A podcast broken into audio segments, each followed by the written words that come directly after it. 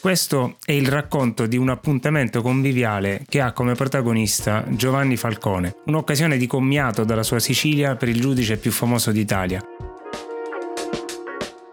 Un momento ricco di sfoghi amari, ma anche di programmi di lavoro ambiziosi per il suo nuovo incarico al Ministero della Giustizia, in quello che purtroppo, per decisione di qualcuno, fu il suo ultimo anno di vita.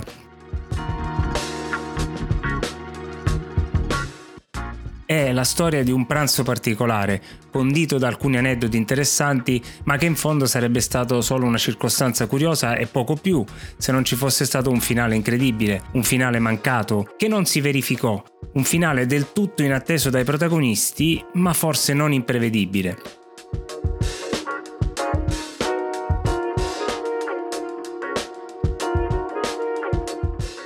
Sono Daniele Pluchino. Sono un giornalista e questo che state ascoltando è il primo episodio di un podcast dedicato ad una storia molto particolare, quella dell'ultimo pranzo.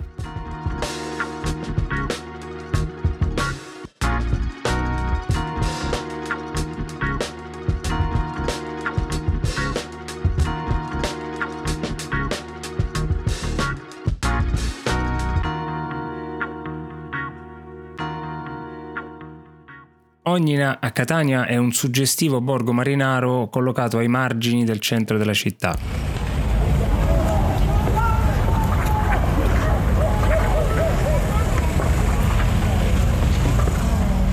Le due spiaggette, il porticciolo e la parrocchia Santa Maria di Ognina sono un angolo di raro fascino che trasuda meridione, salsedine, antichità popolare.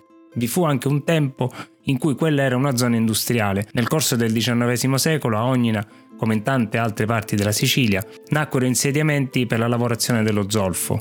La storia delle miniere e delle industrie minerarie in Sicilia è ricca e se ne trovano tante tracce anche in letteratura, ad esempio nei racconti di Andrea Camilleri e nella storia della famiglia Florio, quella narrata da Stefania Ausci in I leoni di Sicilia.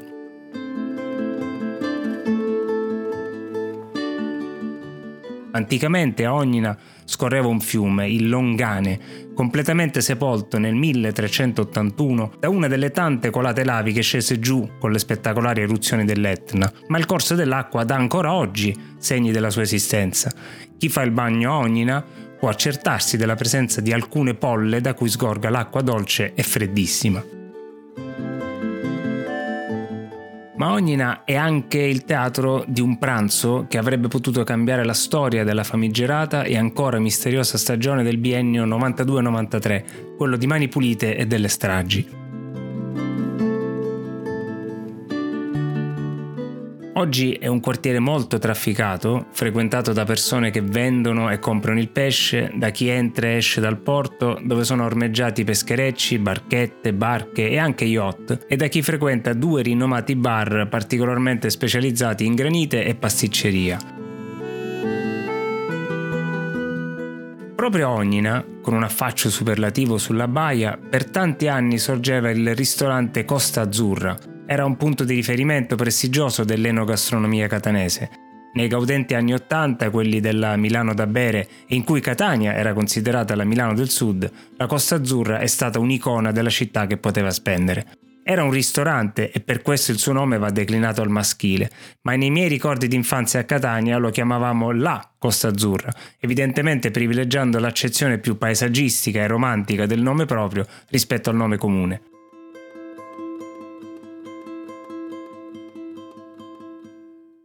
Ho detto era e non è, perché oggi quel ristorante è chiuso, ormai da alcuni anni, ma la struttura che lo ospitava è ancora lì.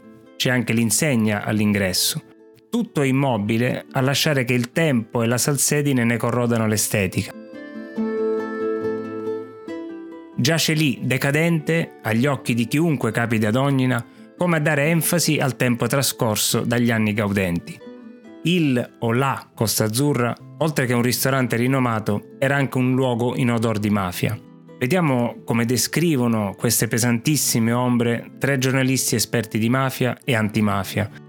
Attilio Bolzoni scrive che il proprietario del ristorante, il cavaliere Alioto, è stato sfiorato da un'indagine di Giovanni Falcone.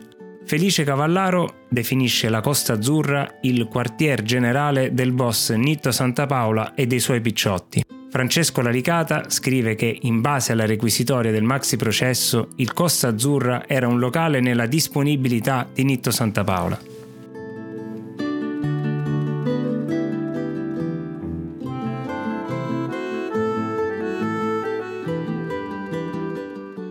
Nel millenovecentonovantuno Ognina era anche il feudo della famiglia mafiosa Ercolano, esponenti di spicco del clan Santapaola Ercolano. Il boss in ascesa era Aldo, figlio di Giuseppe, detto Pippo, e di Maria Grazia Santa Paola, la sorella del capo della più potente cosca etnea, Nitto Santapaola. I luoghi abitualmente frequentati dagli uomini del clan erano a pochi passi dalla Costa Azzurra, uno in particolare, il Motel Agip. Era un distributore, ma anche un albergo, con un bellissimo affaccio sul mare, fianco a fianco con quello del ristorante. Al piano terra c'era un bar che, secondo diverse testimonianze dei pentiti, era abitualmente punto di ritrovo del clan. Lì vennero pianificate azioni tra le più cruente della catena sanguinaria degli anni Ottanta. Da lì partì la spedizione che uccise il giornalista Pippo Fava. Ad Ognina crebbe e trovò gli agganci per entrare nella mafia catanese Maurizio Avola, uno dei killer più fidati di Nitto Santapaola, poi divenuto pentito e reo confesso di decine di omicidi. Ecco alcune parole di Avola riportate in un libro che, non a caso, si intitola Mi chiamo Maurizio, sono un bravo ragazzo, ho ucciso ottanta persone. Poi, dice lui, mi sono ritrovato a entrare in Cosa Nostra dalla porta principale perché conoscevo Marcello D'Agata, intimo amico di Aldo Ercolano e Vincenzo Santapaola. Si vedevano al bar, a Ognina. Ercolano abitava a cento metri da casa mia. E ancora, è sempre Avola a parlare. Quel pomeriggio eravamo noi quattro all'Agip di Ognina. Io, Marcello, Aldo ed Enzo, il nipote di Nitto. Siamo andati nello scantinato dove tenevano l'olio e i filtri delle macchine.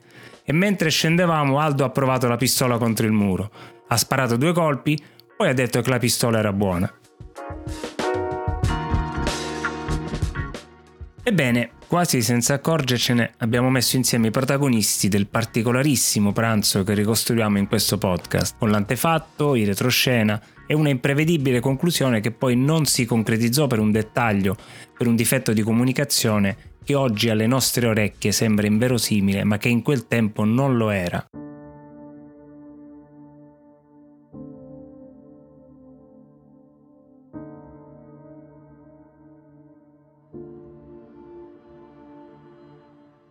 È giovedì ventotto febbraio millenovecentonovantuno, disposti intorno ad un tavolo della Costa Azzurra, con affaccio sugli scogli neri levigati dal mare e sul porticciolo ci sono il giudice Giovanni Falcone e ai suoi lati tre cronisti dei tre principali quotidiani italiani, Felice Cavallaro del Corriere della Sera, Attilio Bolzoni della Repubblica, Francesco La Licata della Stampa. A formulare l'invito probabilmente fu proprio Falcone. Tutti siciliani, tutti avamposto della lotta alla mafia, seduti in casa del nemico. Intorno a loro lo stupore e la tensione. Scrive Bolzoni sulle prime reazioni di fronte all'arrivo di Falcone. Il cavaliere Lioto, appena lo vede, diventa paonazzo. Poi fa salti di gioia per un ospite così importante nel suo locale. Ma come nacque questo invito? La mattina di quel ventotto febbraio Giovanni Falcone si trovava a Catania. Aveva un impegno in tribunale, non nelle vesti di giudice, ma in quelle di testimone. Si celebrava un troncone del processo per l'uccisione del procuratore Gaetano Costa e Falcone arrivò accompagnato dall'amico Piero Grasso, ex giudice all'atrio del maxi processo, poi negli anni è stato procuratore capo di Palermo, procuratore nazionale antimafia e presidente del Senato.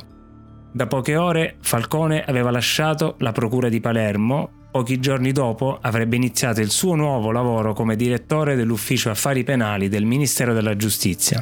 Possiamo dunque dire che quello fu l'ultimo pranzo, un po' privato e un po' pubblico, quello con cui si congedava dalla Sicilia confessandosi con alcuni giornalisti amici. Un congedo rivolto anche all'opinione pubblica perché, come vedremo fra poco, quella conversazione davanti a dei piatti di pesce divenne un'intervista pubblicata da ciascuno dei tre quotidiani presenti al tavolo.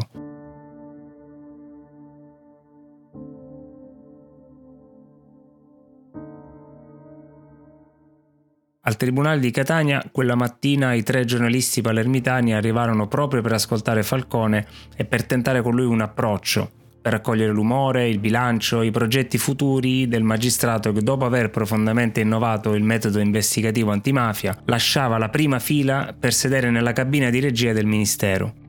Pensarono, e i fatti diedero loro ragione, che fosse una buona occasione dal momento che Falcone si trovava dall'altro lato della Sicilia, a duecentotrenta chilometri dal suo contesto abituale, dalla sua città e dal Palazzo dei Veleni, cioè il Tribunale di Palermo. I racconti dei diretti interessati sono nel complesso omogenei nella ricostruzione di quella giornata, ma differenti in alcuni dettagli, per lo più logistici. Secondo la versione prevalente, qualcuno di loro avvicinò Falcone per fare la proposta, una colazione, un pranzo, un incontro riservato. Il giudice diede subito sfoggio della sua autentica sicilianità, perché un siciliano di razza, infatti, se anche vuole accogliere la proposta, non dice subito sì volentieri, soprattutto se ha davanti a sé una controparte, un interlocutore stimato, ma che comunque riveste un ruolo molto diverso dal suo. C'era sicuramente profonda stima tra Falcone e i tre giornalisti, c'era il pieno riconoscimento reciproco della serietà e della nobiltà dei rispettivi impegni professionali. A questo si aggiunga che il siciliano Giovanni era un uomo che amava essere burbero, e allora la sua risposta suonò più o meno così: accetto, ma non si fanno interviste e il ristorante lo scelgo io.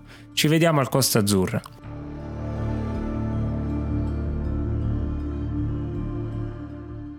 I tre giornalisti sbiancarono, non seppero nascondere lo stupore per il luogo prescelto. Perché proprio alla Costa Azzurra? Questo è il punto di grande curiosità e mistero che approfondiremo meglio nelle prossime puntate attraverso le testimonianze dirette. Secondo Attilio Bolzoni, Falcone disse «lì siamo coperti», come a dire «se andiamo a casa dei mafiosi catanesi state tranquilli che resteranno spiazzati e ci lasceranno in pace, non potrebbero mai spiarci perché noi sappiamo chi sono loro». Ciccio La Licata, nel libro Storia di Giovanni Falcone, scrive invece che la proposta del ristorante arrivò da loro, dai cronisti, che Falcone accettò ma non mancò di ironizzare sulla loro scelta singolare.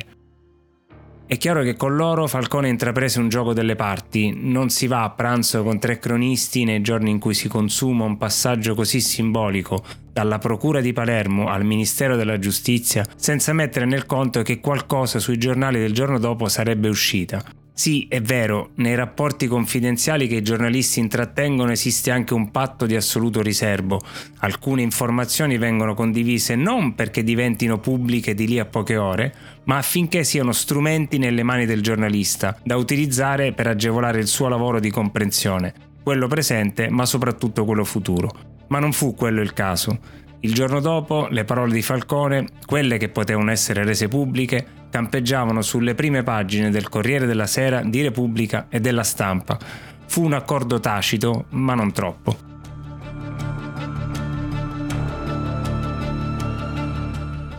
Attilio Bolzoni la racconta così: sono passate da poco le diciassette quando ci salutiamo. Conosciamo le regole. Falcone ha parlato ben sapendo che le sue parole sarebbero finite sui giornali. Ha cambiato idea. Lui l'intervista la vuole.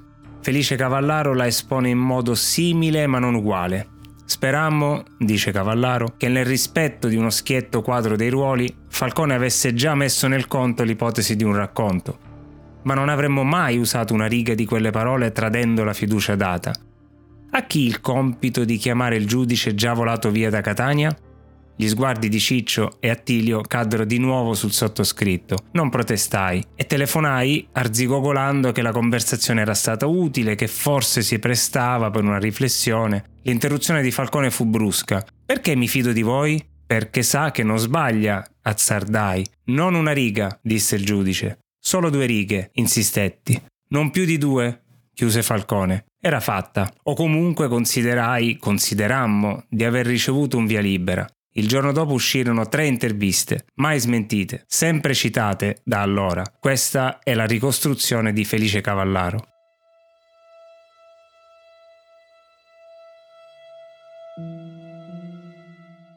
Ma cosa si dissero in quel pranzo che durò più di due ore? Il dottore Falcone, come lo chiamavano abitualmente le persone che gli stavano intorno, era un uomo amareggiato, rabbioso e provato, ma anche determinato e ambizioso in vista del lavoro che lo attendeva a Roma. Era fermamente convinto del fatto che dalle stanze ministeriali, che nel nostro immaginario sono sempre luoghi di pastoie burocratiche, lui potesse incidere ancora di più rispetto a quanto fatto a Palermo.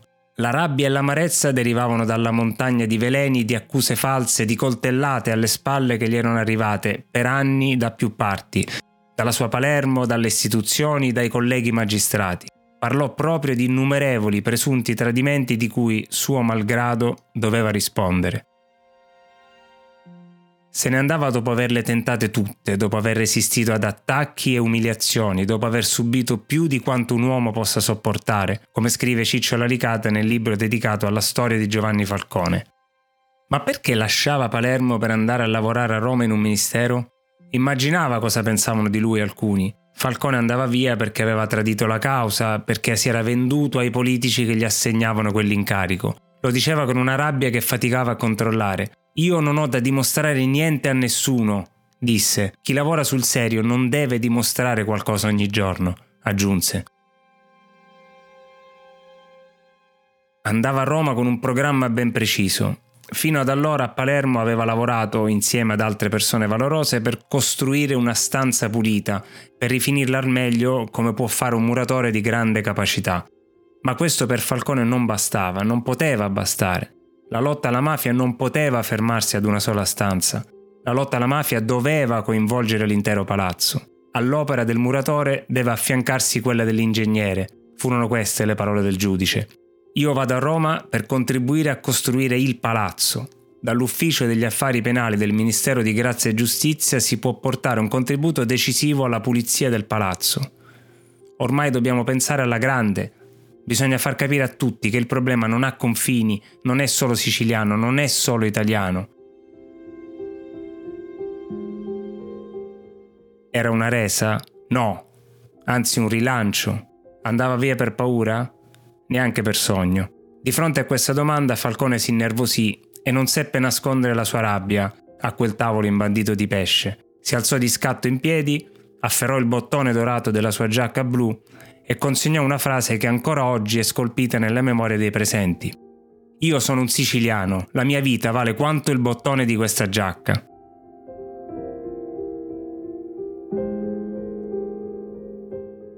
Al tavolo della Costa Azzurra si parlò anche dei partiti e dei loro rapporti con la mafia. Non c'è un partito del bene e uno del male, c'è una trasversalità nel bene e nel male, disse Falcone. Secondo lui il problema della lotta alla mafia era un problema di uomini. E aggiunse un concetto chiave per capire perché alcuni esponenti istituzionali hanno intrattenuto certi rapporti. Quasi tutti coloro che hanno avuto contatti con la questione mafia non hanno capito a fondo la dimensione di questo problema. C'era quindi anche una trasversalità dell'incomprensione. Il giudice parlò della centralità che nella gerarchia mafiosa aveva assunto la mafia di provincia. Era un errore trascurare l'importanza dei clan periferici. La vera forza dei corleonesi stava nel controllo totale della provincia. In un certo senso contava più la Sicilia interna rispetto a Palermo centro. Il capoluogo ratificava le decisioni prese nell'entroterra e nei sobborghi della città. Non solo a Corleone, anche nella provincia di Caltanissetta e in quella trapanese. Luoghi dove la mafia aveva in tutti i sensi un controllo capillare del territorio. Il primo marzo del millenovecentonovantuno sulla Repubblica uscì un articolo gonfio di parole pronunciate da Giovanni Falcone. Il titolo era Falcone, non me ne vado per paura. Sulla Stampa venne pubblicata un'intervista intitolata Falcone, così combatterò Cosa Nostra dal palazzo. Sul Corriere della Sera uscì la forma più esplicita di intervista, con domande in grassetto e relative risposte, intitolata Falcone, costruirò il palazzo antimafia. Tre titoli molto diversi, che messi insieme riassumevano benissimo gli argomenti trattati al tavolo della Costa Azzurra.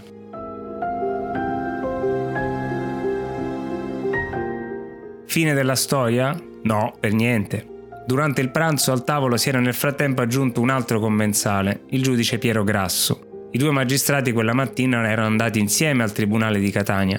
Dunque l'appuntamento al ristorante fu certamente concordato tra loro. Grasso approfittò dell'abbondante branzino al sale presente al centro tavola, ascoltò anche lui gli sfoghi dell'amico di vecchia data e poi la compagnia si sciolse. Tutto liscio, in fondo come aveva detto Falcone ad Attilio Bolzoni dentro il tribunale di Catania, al Costa Azzurra siamo coperti. Il fatto è che qualche anno dopo I protagonisti scoprirono che quel giorno furono molto vicini dall'essere coperti, sì, ma di pallottole. Quel giorno rischiarono tutti di morire seduti al tavolo del ristorante sotto i colpi dei picciotti catanesi.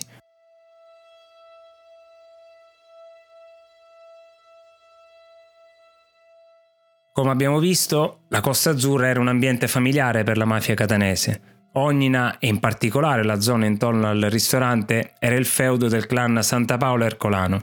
I commensali di quel tavolo non passarono di certo inosservati e con loro nemmeno gli uomini della scorta di Falcone che sedevano a un tavolo vicino.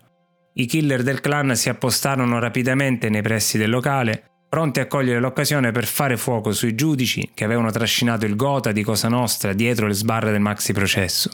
Con loro probabilmente sarebbero morti anche i tre giornalisti. Perché non spararono? Secondo la ricostruzione dei fatti, non riuscirono mai a rintracciare, attraverso i primi telefoni cellulari in circolazione, il capomafia Nitto Santapaola per avere da lui l'assenso all'azione criminale. Forse, se fosse stato raggiunto telefonicamente, lui a sua volta avrebbe dovuto ottenere l'ok dal vertice della cupola, dai corleonesi, da Totò Riina, o forse no. Non è del tutto certo che il boss avrebbe dato il suo benestare senza prima contattare Totò Riina, scrive Piero Grasso in un suo libro. Probabilmente non lo sapremo mai, ma il dubbio ricostruendo la storia rimane.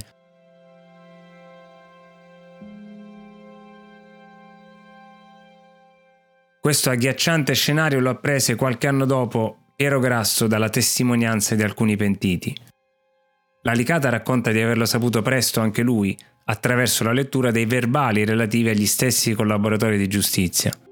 L'ultimo ad apprenderlo fu Bolzoni, che capì di aver rischiato la vita solo in una tranquilla serata del duemilanove, quando sul divano di casa sua lesse un articolo in cui Grasso raccontava questo retroscena.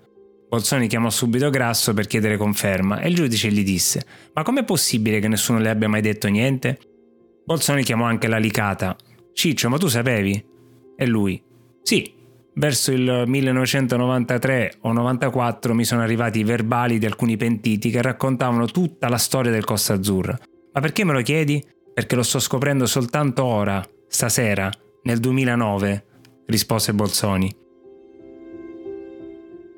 L'unico che probabilmente non conobbe mai questa storia è Giovanni Falcone, perché quindici mesi dopo l'ultimo pranzo da magistrato in Sicilia cadde non sotto i proiettili dei picciotti, ma sopra i cinquecento chilogrammi di tritolo piazzati in prossimità dello svincolo di Capaci, lungo l'autostrada Palermo-Trapani. Anche in quell'occasione, come alla Costa Azzurra, poteva esserci Grasso al suo fianco e di fronte alla morte. Ma questa è un'altra storia.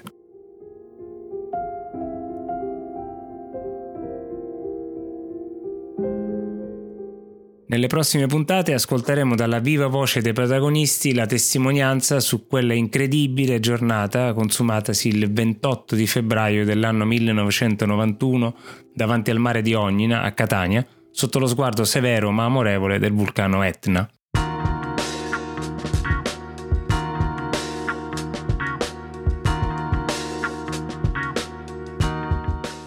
L'ultimo pranzo è un podcast ideato e scritto da Daniele Pluchino, la produzione è di Roberto Chibbaro, il montaggio audio è di Roberto Chibbaro.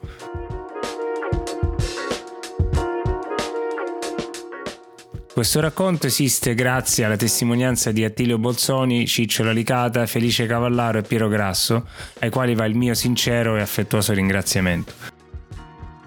Prima di lasciarvi vi ricordo di premere il tasto segui sulla vostra app preferita di podcast, lasciare una recensione o un voto se il lavoro vi è piaciuto. Scrivetemi, se volete, a d punto pluchino chiocciola gmail punto com. Ci risentiamo molto presto con la nuova puntata.